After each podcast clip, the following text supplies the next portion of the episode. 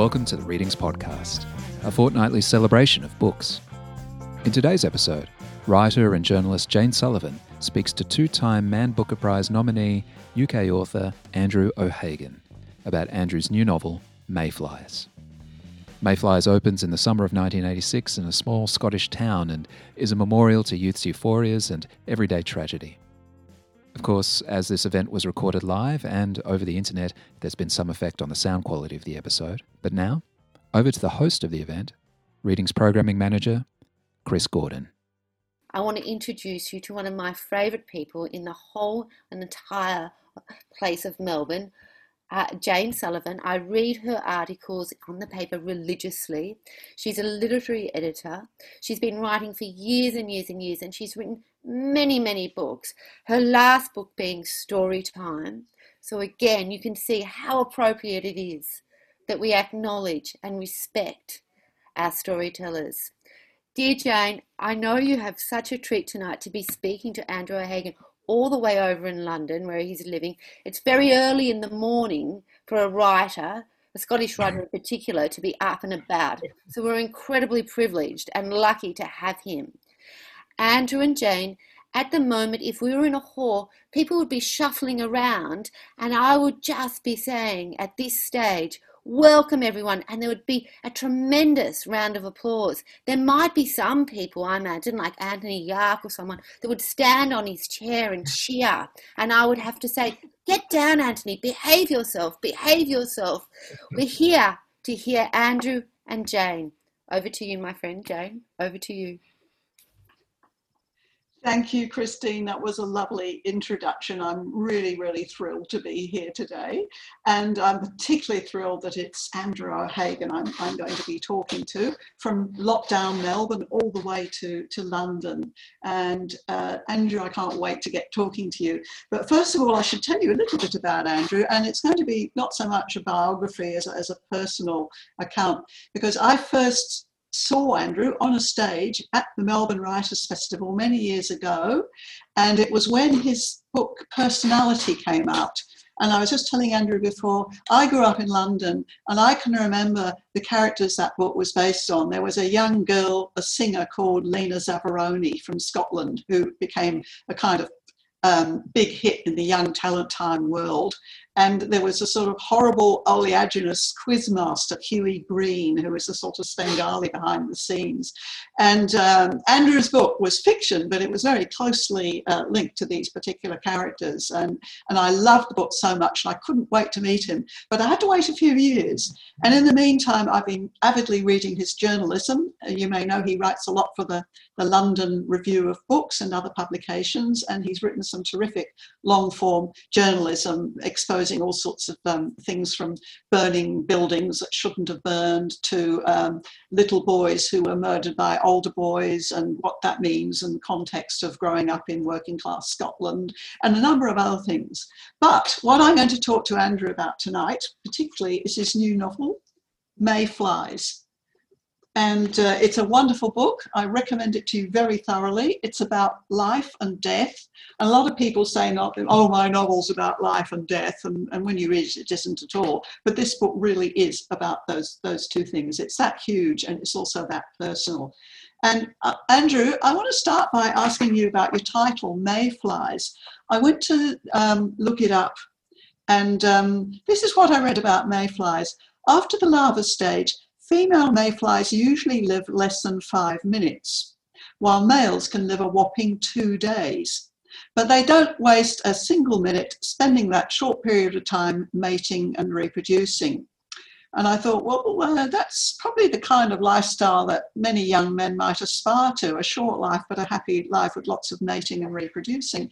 Um, so, Andrew, uh, tell us a little bit about why you chose that title, which will also lead us into um, just really what the book's about.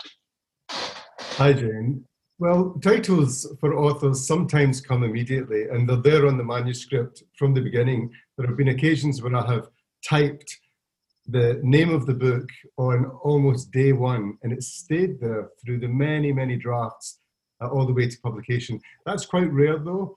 Um, I'd say that's maybe a third uh, uh, in terms of my books, uh, of my experience this one, uh, it came after quite a lot of fussing with other titles and just not quite feeling that the title was right. I wanted an image that would carry the ephemerality of youth um, in the way that you've uh, that, that definition describes. I hadn't quite bargained on females having to cop it so early, and that wasn't such a happy aspect of the title's meaning. But um, the idea that life, all of life could be contained in a day or two uh, seemed to me to go right to the core of what I was trying to write about with this book. Try to get all the joy and belief and optimism and uh, commonality of a young group of boys in Scotland in the 1980s heading towards the sun, running towards the horizon, going for an amazing weekend at a festival in Manchester, cobbling together all their money, all their resources, and all their jokes to get through this two days of wonder. And I thought, if I could get that down, um, and the ephemerality of it, but also the tremendous excitement and the reality of it then, because um, I knew that 30 years later, a call was going to come for one of those boys, um, and it was going to be desperate, and it was going to begin to test the bonds that had existed in youth. And we all have friends, hopefully, if we're lucky, some of whom we carry through our lives. But what does it mean to have a friendship like that? Was really the, the core of this for me, Jane. You know, um, yeah. the theme was obvious from the beginning that um, romantic love gets all the big headlines, it gets all the Oscars, all the great love songs, you know. But actually, a special place in the heart for all of us is our really deep friendships. And I wanted to write a yeah. that yeah. would grab, hopefully, as a kind of totemic statement about what it's like to live in the world and have friends and depend on them mm. right to the end. Yeah, um, I, I love that uh, that you that weekend in Manchester that you refer to, and uh, where the, the little band of friends go down and they, they run complete riot for a weekend, and uh, they got everything carefully worked out except little details like where they're actually going to to uh, sleep. I mean, that's a, a trivial thing, isn't it? And uh, all the the 80s post punk bands. And uh, I must admit, I got onto YouTube, and excuse me, that's my cat's tail. I got onto YouTube and um, and uh, I, I had a, a, good look at some of those bands like New Order and, and uh, the others and uh, did a little bop along. And it's great to, to see them again, I must say. There's great music from that time. And that's obviously your youth you're talking about. And I did read that this story is actually based on a true story in the sense that there was a, a very good friend of yours. You did go for a weekend like this and you did have this exuberant time. So can you tell us a bit about that? Once or twice in a professional writer's career, they will write something that is absolutely straight from their own autobiography. And this was that occasion for me. That Mayflies from the beginning was unashamedly reliant on uh, my own experience of growing up in the west coast of Scotland. I mean, it almost felt like a sort of necessity to get as much reality or as much actual experience into the book as possible. It, in a sense, it made it ring truer and truer and make the sort of drama of it more compelling. I remember going to see Norman Mailer once uh, when I was young uh, in Provincetown uh, in Cape Cod.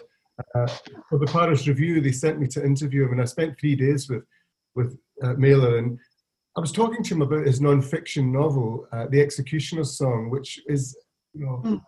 I mean, everything in it is, as it were, from life and yet it's a novel. It has the pace and the feel and the grandeur of a novel. As a piece of storytelling, it has the interiority, if you like, of a novel. Yeah. And he said, mm-hmm. well, it was a wonderful experiment because actually I found that that interiority increased the more true I made the story. And that the, fic- the techniques of fiction allow for that if you bend the rules and push the parameters, which is something I've always felt it very natural to do. I've written long form mm-hmm. journalism that has, as it were, the atmosphere of fiction, you might say. And I've written fiction that has the atmosphere of news. So I'm interested in bending the rules and the parameters between these different categories. And it felt with this book that the truer I could let it be, um, the more volume, the more of what Proust called ascending power it would have, that it would rise. And it, it, for me, that's what it was all about. Um, these are technical questions very often for a writer, but the effect in the end is just: is it um, is it a book you can love? or not. Mm. That's what. It No, I think un, un, un, unequivocally on the side of those who think it's a book you can love. Certainly. Um, tell me a bit about your your fictional friend in, in the book is, is is Tully, and he's a friend of Jimmy, and your real friend I, was a guy called Keith Martin, and you were in a band with Keith, weren't you? Can you tell us about that? Yes, not the most glorious point in my entire career so far, but it was a great laugh. Um, I shook a tambourine very, you know, importantly, obviously, in a band called The Big Gun in the 1980s. And we had a moment of uh, great success, which was the legendary BBC One DJ, John Peel, who I'm sure many of the listeners will recognize his name. Oh, I used to worship John Peel growing up in England. Yeah. I mean, he was a wonderful man, taken from us too young. And he was a great um, aficionado of independent music, of punk music, of reggae, of, of all sorts of, if you like, interesting and original uh, music. And he um, he played our single on his show. We couldn't believe it. We only ever had one single, and the image. You, is you like- weren't warned, you were just listening, and then it well, came we, up. knew from the, we, we were so badgering the producer, a wonderful man called John Walters, that uh, would you play it? Would you play it? We just put the single out ourselves. There was no question of a record company or PR or anything like that. I mean, we practically recorded it in our bedroom, and um, it was it was in a little studio actually, and we sent it off um, in hopes that it would be played by him, and it was. And I'll never forget the excitement among the boys in the west coast of Scotland. I mean, imagine the scene you know, working Yeah. class boys on a housing estate 25 miles from Glasgow, orange sodium lights all down the streets, a dreich uh, Scottish winter, and on pounding out of your radio stack system comes your song played by the legendary DJ. We were punching the air and grabbing onto each other with excitement. And that was, if you like, the spirit of this, no- the first half of this novel at least. Yeah, it's it's so exuberant. It- It's so Capturing full of that. Yeah. Tell me, you know the mu- the music aspect of it, which is very important to these boys. What what the, the highlight for them is to go down to the record shop and buy the latest record of of um, Yeah. whoever the favourite band is. You know that that's the big thing. And then they meet other people in the record shop who have the same enthusiasms, or they have big arguments with those who disagree. What is so important about music? Do you think to to young young men? Well, the first thing I should say, Jane, is that that, that thing you're describing to my daughter, who's 16, sounds prehistoric. the idea, you know, I mean, she wants to listen to Beyonce's new track. She hits a button on her uh, smartphone and she's listening to it through her earphone. Yeah, it's all too easy these days, isn't it? Three seconds would be a wait, you know. But for us, I mean, I described to my daughter only recently that when I wanted to buy the Smiths' first single, I had to get out of bed, get dressed, walk to the railway station in the west coast of Scotland called Kilwinning, buy a ticket, get on the train, go for 40 minutes, get to Glasgow, walk up to Renfield Street, go into a record shop, buy the single, do all that journey all the way back home, walk into my house and put it onto my uh, record player and play the single. That was just what happened. And she said, You're making it up. Nobody that trouble. I love it. If you would do that to listen to a song, I said, Believe me, darling, that's how we live. Yeah. She said, looked at me like she was looking at somebody from the Neolithic period, which she more or less is, obviously. And the other thing is that you, you you were in a sense you were escaping and rebelling against your um, your life growing up in that kind of world, weren't you? And your character Jimmy and your character Tully, in a way, they're both escaping from their lives, from the dead end, the, the unemployment, and problems Yeah. with their dads and so on. Is, is this the way they get away? What- What's again? What's so important about this escape, this living in the moment? It takes a few decades, I think, for all of us as we go through our lives to realize that the period of our youth was a generation. You know, for years it was just you know, that, that weird period uh, between the 70s and the 90s. You know, the 80s now begins to look like uh, a, a real generation. Our fathers met the men that they knew in national service in the UK. I mean, they'd, Mm. they'd had military training, they had a view of life that was industrial, and it was a kind of post-war experience. Um, and our children, of course, their experience is completely reflected on the internet. They meet their friends in chat rooms. They, you know, they experience culture through streaming. And but there's something in the middle, and it's a generation uh, who met each other at bus stops and and youth clubs and in the record shops that I mentioned. And you had to actually walk round to people's houses and whistle up at the window if you wanted to see them. And that whole world now is a kind of what I think of as a kind of post-punk or Thatcherite generation in the UK, where yeah. we we were full of a kind of political resistance. The times were changing, not just because of technology, but the politics were rough. Uh, working class mm-hmm. life was being torn asunder then. We hated it, we resisted it, we were in CND, we wanted to ban the bomb. There's a tremendous sense of uh, defining yourself and your generation through political action and the music that you love. Mm-hmm. Mm-hmm. And that, that generation hadn't had, for my money, uh, the novels quite that it deserves, you know, and maybe now uh, we're beginning to see them. Certainly, Mayflies is planted right at the centre of that experience. It sure Ultimately, is. whether we're in Australia or Japan or America or the UK, each novel published has a kind of indigenous culture with it. It brings with it uh, a series of political and cultural facts. Every novel has that. And uh, in a sense, we want more and more of the true indigenous experience to be there mm. in our uh, literary culture. And for me, part of that is that working class life in Scotland didn't produce a lot of working class novels for a long time. And then suddenly we're in a period when uh, it's happening a lot more. You know, it's yeah. healthier. Seem to need that distance. It's funny too because that generation hasn't even got a name, has it? It's just post punk whatever that means. Yeah. I mean, it'll be interesting to see how history treats of that period because it actually was, it was the hinge, if you like, between that post-war generation, as I say, national service workers, also, and and and the internet generation. Mm-hmm. You know that we we didn't have smartphones. I mean, the novel was full of people sort of trying to meet at bus stops and failing or turning up and uh, unexpected uh, in each other's lives. That's what it was like. The whole nature of reality in that way has been altered by the technology that we now take for granted. You know, my daughter's going to school, I'll probably get three or four texts on her way to school. If there's any emergency or even a half thought in her head, mm. it will be communicated to us. And our whole experience of how, even what we're doing now, this would have seemed like something out of Joe 90. Yeah. Um, but some things haven't changed. So I, I, I, know your characters are always talking to each other. You know, they're quoting from from movies and and uh, and so on, and they, they'll have a whole conversation just in quotes from you know Scorsese movies or whatever. Yeah. And my son will, when he was growing up, he'd have conversations with his friend, and they'd be entirely quotes from The Simpsons.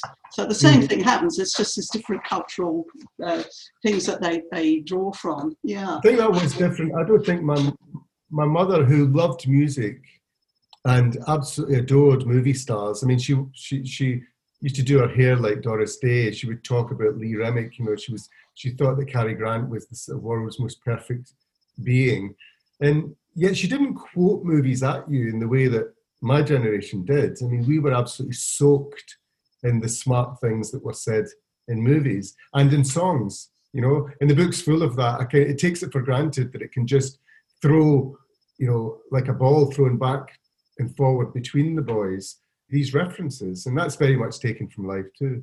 Mm, yeah. I guess we should move on to the second part of the book, which is very different. And as you say, it's 30 years later, and Jimmy gets a call from his old friend Tully. And um, we're not going to give anything away here by saying that Tully is dying of cancer. And mm. it's a question of how they're going to deal with that and Tully wants to pick his own time and his own place uh, when he goes, but there's a conflict over that, and he wants Jimmy to help him. So that's a huge thing to ask of someone, even your best friend, isn't it? And again, that's something that you had direct experience of. Well, you know, I, I've always been interested as a writer in uh, what does life amount to in the end? I mean, it's not just a question of you know, we had a childhood and then we had middle years and then we got old.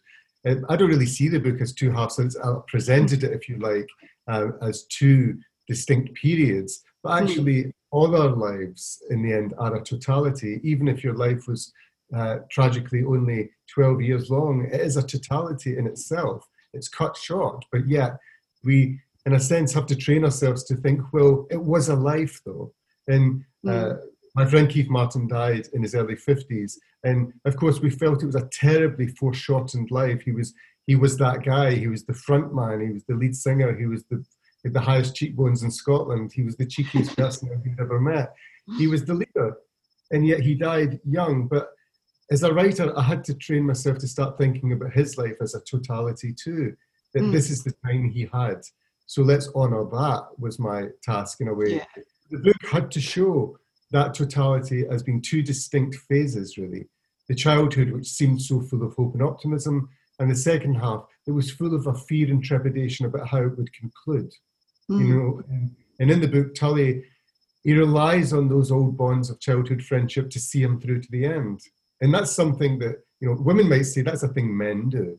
You know, that they sort of make these promises to each other and these they have these expectations of each other that they carry through into adulthood. That's maybe true, and it's certainly something that's raised in the book. The book is full of little debates, really. Yeah. About they have wives, they have people they're in love with, you know, and they depend on them in a whole romantic way. And in, in the case of Tully, it's particularly difficult because his wife opposes what he wants to do. She just his wife doesn't believe in assisted yeah. dying, and the mm. whole moral conundrum of the book really is about what is it right to do mm. your mm. friend.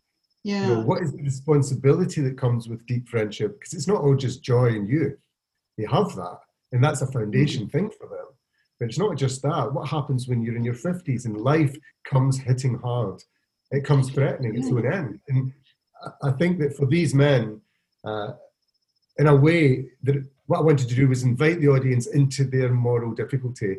I think I love reading books where you really feel the grain of lived experience. And I think that the decision facing these guys is something that we can all identify with. It could happen to any of us tomorrow. Absolutely. Yeah, I think we all we all were going to go through something like this at some stage in our lives. Yeah. Um, when you were writing it, did, did you find a difficulty in keeping a balance between the humour and the pathos? Because, there, I mean, there are moments when you want to laugh, there are moments when you want to cry, and sometimes it's almost in the same sentence. Um, I think how, how did you do that? Really, I mean, maybe it's a I could argue that it's a sort of Scottish thing. I mean, even in our conversation, we'll go between laughter and tears in this conversation, and that's just the way uh, life seems naturally to occur to me. You know, I grew up with people who had enormous difficulties to cope with. Um, sometimes people had alcoholism, they had poverty, they had abandonment. There was a lot of that in uh, my childhood, but yet there was also incredible comedy mm-hmm. coming from the same quarter. Some of the most afflicted people were the funniest in my childhood. That was a very Glaswegian thing. You know, that they endured their difficulties with a sort of, uh, with a sense of the absurd, a sense of laughter. And that's very much in this book, I think. And I have to admit to you, sort of in me. You know, I it was a difficult book to write in that um, I was still mourning the loss of my friend as I was writing it, I think. Mm. But I was also still laughing at his jokes. And those two things can live side by side, not only yeah. in a novel, but I think in your life. We all know that um, the the saddest things, even up to the last moment, can disclose uh, the deep seated humanity and comedy of a person. And my friend in life, Keith, was keeping us going with laughter. Yeah. yeah. Right to the end of his life. And I think the novel had to find a solution for the roundedness of our lives. And the roundedness means that it's not all just tragedy and it's not all just comedy, that uh, for good or for ill, we're in for both rides. Yeah, yeah. Mm. Yes, that, that certainly comes through. Um, and uh, I think you said, I read somewhere that you said that um, Tully is teaching other people how to die. Well, that was the great shock, really. If you've grown up with somebody and they were into the bands you were into and they loved the, the books and the poetry and the films that you loved, that you had a real shared culture, you know, not mm-hmm. just that you had similar hobbies, but you actually that your language was full of the same references. That kind yeah. of thing, mm-hmm. you know, and that when some when you needed something, you just automatically dialed a number, and there was none of that throat clearing or setting the stage or feeling embarrassed or sort of not wanting to impose. You were just with them automatically. Mm-hmm. Even after a year or two, if I hadn't seen my best friend, we'd just click right back into the rhythm of how mm-hmm. we work together. Um, and for me, um, the real task was was about capturing that and you know somehow getting that uh, onto the page. You know, you, you don't know in the end if it can really make it into a story, if that essence yeah, yeah. can trans, translate. But, um, I felt I felt that it did. Um, in this case, anyway, I felt very natural about it. Mm-hmm. And what about the, uh, a lot of this book is about having a good time. And I was thinking as I was reading that we actually underestimate the importance of having a good time. You know, we think it's just something frivolous that you do when you've done all the work. You know, you can relax and just and just enjoy yourself a bit. But the more I read it, the more I had the feeling that having a good time is really absolutely essential to life. It, it's one of the key things we have to do. I think that one of, I'm, I've been really overwhelmed and struck by the response to this book. I mean, the way mm. that people reading it and the numbers and the way they're writing about it. I mean, I think it's it's a new tone for mm-hmm. me, and um, and part of that is to do with I think what you've mentioned. Um, that it's about having a good time, and also uh, when the good times are over, what's left, and what do you do yeah. with your life? How does the good times embolden you for life in a way that it's not just wasted time or famous phrase, a misspent youth. It's actually quite a well spent youth mm. to have a good time. Yeah. To make the, ma- the mayflies have got the right idea, haven't they? The right idea. Do all while you're here. Do all while you can, because mm. we are ephemeral and it's over. But mm. it's very important this question of yours, Lynn, because I think that a good time is not often enough mentioned in relation to literature. We think of it as a thing that yeah. we relate to in song or in film, but not in literature. There could almost be a an invisible heading over a lot of contemporary writing called having a bad time.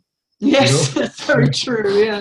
I'm not so much interested in that at this point. I want to show uh, how this enormous creativity, not only, not only young people, I mean, I can, I can imagine a novel I would write, which is, as it was, set in a care home where the mayflies, who are all in their 80s, are living out their day. And you know, my book, The Illuminations, indeed has some time in a sheltered housing complex with yeah. mm-hmm. tremendously vivid elderly people, full of a sense of life's uh, values, you know, as the sun goes down. Mm. And for me, it's really about age, it's about attitude. You know, the book tries to demonstrate that um, a well used, a well deployed imagination in relation to other human beings, a certain amount of tolerance and sympathy and openness to others can indeed save your life or build your life, as it does for these boys. In the end, they have a tremendous challenge. How do they bring it to a close? But that's for the readers to discover. Yeah, was, we'll leave the readers was, to find that out. Yeah. Yeah, it was there um, for me as a challenge the whole way. Yeah, I, I, I, wanted to ask you a little bit about. Um, you, you, talked about uh, writing, you know, a true story and how fiction blends a little bit with non-fiction in that way, and the narrative skills of the novel and so on. And I wondered how, when you, how you made the transition from journalism to fiction, and how, how that worked for you. It happened for me very early. I was a young editor at the London Review of Books, and I mean, I was 21 or 22, and you know, I knew that I wanted to write, that I'd been writing privately, um, but I don't think I quite had my subject until I started writing essays for that magazine, and I could hear my voice start, starting to sort of become clearer. And a piece that you mentioned in your introduction, writing about the uh, the violence perpetrated by young people on other young people, mm. that was hmm. stimulated by a case that many I'm sure will remember the death of a young Liverpool toddler called Jamie Bulger, um, yeah. 1993. And I followed that case and wrote about that case very closely. And it kind of delivered me into a world of storytelling. It made me travel back into my own experience. I identified with the boys accused of that murder to some extent. And it's always a kind of incendiary, wild thought in any culture to say, I, ident- I identify with the perpetrators. People mm, because they were being very much demonized in the press at the time, weren't they? That the boys. I mean, people were calling for their executions. Mm. These two 10 year old mm. boys. And I made the argument. I said, "Wait a minute, guys. There's three victims in this case: the boy who was murdered and the two boys who murdered him." And that mm. caused mm. holy, you know, disorder when I said that at the time. But it gave me, in a sense, uh, a conviction about storytelling, which is that sometimes our stories come from the unexpected place we need to cultivate a bit of ambiguity in our lives to get to the stories we need. That's to say, people who believe too much in what they believe aren't necessarily good storytellers because they load the dice in favor of the argument. You understand? Yeah. Whereas I think good storytellers are open to um, equal and opposite points of view. There's a wonderful line of F. Scott Fitzgerald where he says the, the sign the, the sign of a literary intelligence is that they can hold two opposite views in their mind at the same time equally and still mm-hmm. function. Yeah. And I remember reading that and thinking, exactly. It's my job as a novelist to suggest possibilities to my readers. Their intelligence will do the maths. You know, and people who insist and who lecture at the readers are doing a bad job, in my view. Um, and even with a, a novel like Mayflies, I'll set it out and give the characters life. I'll breathe as much life onto the page as I can. But I know that the, ultimately the moral work, the difficult work about the rights and wrongs of what's going on, will happen inside the imagination of the reader. I'm, I'm uh, going to open up a bit to questions from the audience, and I've got one here from Scott, so I'll read that out to you. Um, yeah. Question for Andrew When writing this book about his youth, did, did he, or I should say, when you wrote this book about your youth, did you find yourself travelling home more often? And if you did, how important was this in terms of recollection and creation of ideas? That's a good question because I think it's, I, I would file that one under research. I think that that not to put too fine a point on it, but the real difference between a professional writer and a non-professional writer is that a professional writer makes notes and does research. So if you don't have your notes, you can't properly get the sentences onto the page. You know, uh, so the question is suggestion you would go back. I mean, I went back because I want to know exactly how the light ar- arrives in the street at that time of day. What time do the street lamps come on? Because if you've got boys inside a bedroom listening to radio station in 1986, and you know, you've got to know exactly what the geography is, where the lights coming in the window, where the where the mother would or father might have bought the shopping, where they have all been in their lives, what is the hinterland. So for me, going back, if it's a novel about that touches on the geography of my youth, I'll go back constantly. I keep a little caravan on the west coast of Scotland, and I use it as a little kind of laboratory I go back there, make notes, go out, look at the tide lines, look at the weather, speak to my old friends. Where we, I mean, they were sending me memos and emails and listicles of bands they'd mm-hmm. loved, things that were said, movie quotes they knew. So the answer to the question is totally. I went back as much as I could, gathered uh, fresh harvests every time I went, and brought those notes back and tried to make sense of them, tried to type them up, so that by the time you're actually mm-hmm. writing the book and doing the composition, your head's swelling with a sense of the color and the weather and the taste of that time. That's what you have to do if you're serious about it. Right. Um, I'm going to just ask Christine if she's got any more questions for you because I don't have any up on my screen. Oh, here we are. Um, yeah. Yeah. Oh, this is a good question. Um, you've. Um, what about the reactions from the people that knew you then and know you now when they read this novel? Well, of course, that's always one of the things that authors uh, who draw on life uh, are concerned about. You know, how will the people who have provided inspiration for the book, or indeed have provided mm-hmm. information, feel about it? And it's always a glorious day when you discover that to a woman and a man, they're, they're on the side of the project. And that's what I found with Mayflies. There were no dissenting voices.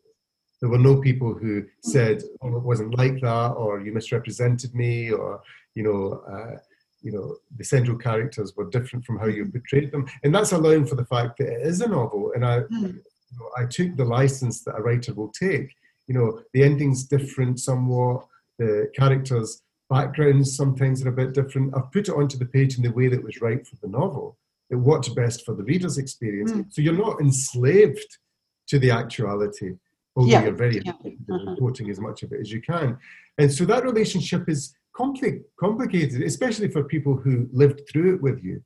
So mm. Uh, mm. I'm happy to report in this case, um, I've got a clean bill of health. And those people, all of whom are so important to me, I mean, we lived through it together, and many of them were very close to the character who inspired the book. Um, and close to him in a different way. You know, he had a wife, he had a sister, he had, and they have um, they have read the book with an open mind and an open heart, uh, mm. and uh, they've just loved it, and it's been a great joy to me. It's spurred me on through this publication experience to know that we're all in it together. That's great. Look, uh, we're, we're running out of time, sadly, but what I might do, Andrew, is just ask you to give us a wee reading to wind up. Sure. Um, there's a, you know, we've been talking about, about the period in Manchester, and I'd just like to give mm-hmm. you a flavour of that, um, just a page or so. Um, where a book's always a novel's always about its writing it's always about its style and this is a sense of how i try to bring all these experiences we're talking about onto the page the boys are in this hall at this famous concert that they've been looking forward to for months in manchester and they're finally there watching their favourite band the band was at its height romantic and wronged and fierce and sublime with haircuts like agendas Morrissey came brandishing a license, a whole manner of permission, as if a new kind of belonging could be made from feeling left out, like nobody knew you as he did. Time takes nothing away from it. Those thousands of heartened teenagers taking the roof off and giving out to a gawky frontman from Stretford.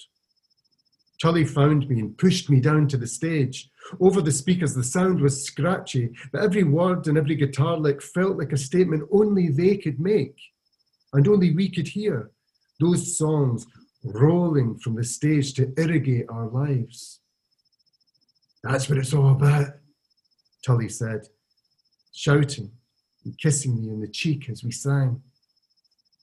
I could see Limbo, our pal, at the very front, whirling out of his skin, holding up a smoke and shouting about panic on the streets of Carlisle. Then he was near us and wagging his finger in time to the music, a wonderful look on his face, singing about a vicar, about Joan of Arc, and throwing plastic tumblers into the air. Our hair was soaking wet. The Ayrshire boys appeared from all corners of the hall, and we hugged, and the music soared, and it seemed like a huge animation of the things that mattered to us then. Tibbs and Hogg, Limbo and Tully and Clogs, the full brass of being. Who knew what time incubated or what life would demonstrate? We were there, beyond navigation, floating through the air. We beamed to the rafters and jumped shoulder to shoulder. And the words we sang were daft and romantic and ripe and British, custom built for the clear eyed young. Oh wow, that's fantastic! Thank you so much. That's uh, I love that line where about um, how you can discover you can belong by being left out. That, that's yeah. that's just so true. I'm, I'm sitting here. I'm sure everyone's sitting here reminded of gigs they've been to. What might have been the 1980s, 1960s, 1990s, whatever. But there's something that would have that kind of. I think I was surprised in myself when I was working in the book that you know a memory of gigs which are, are themselves ephemeral. They happen and then they're gone. You buy the ticket, you have a night out, you have a drink, then it's gone. Mm-hmm. Actually, an event like that, so ephemeral, so passing, so quickly, could become a linchpin in later years for um, loyalty and closeness and trying to work out the end of your life. I even mm. surprised myself. Sometimes, as a novelist, you do, you trip onto something which actually you discover is very deep seated in you and might be deep seated in your readers, but you hadn't really planned for it. And that's a joyous day at the desk when you yeah. just discover that you've actually, you've not so much composed that into being, but it was there waiting for you all the mm. time.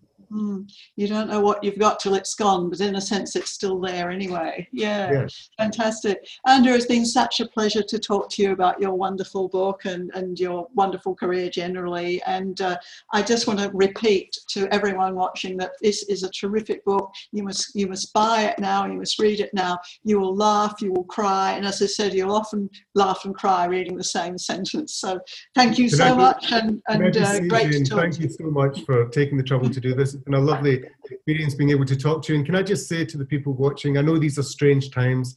Many of us are, are in lockdown. We're separated from each other. I'd love nothing more than to be with you all and to be, you know, having a drink at the end of the event. Yeah, and, we'd love uh, it too. looking you right in the eye. But listen, it's marvelous that you took the trouble to turn out for me tonight, and I look forward to seeing you in the future. Chris Gordon and the whole team, thank you so much.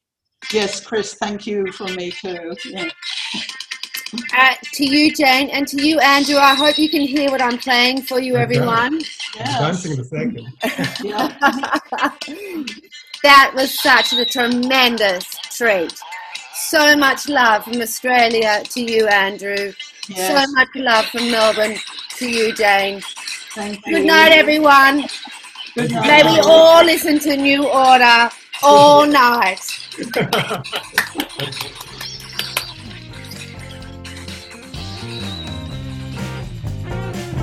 You can stream previous episodes of the Readings Podcast on our website, where you'll also find all kinds of bookish recommendations and plenty of great books, music, film, and TV.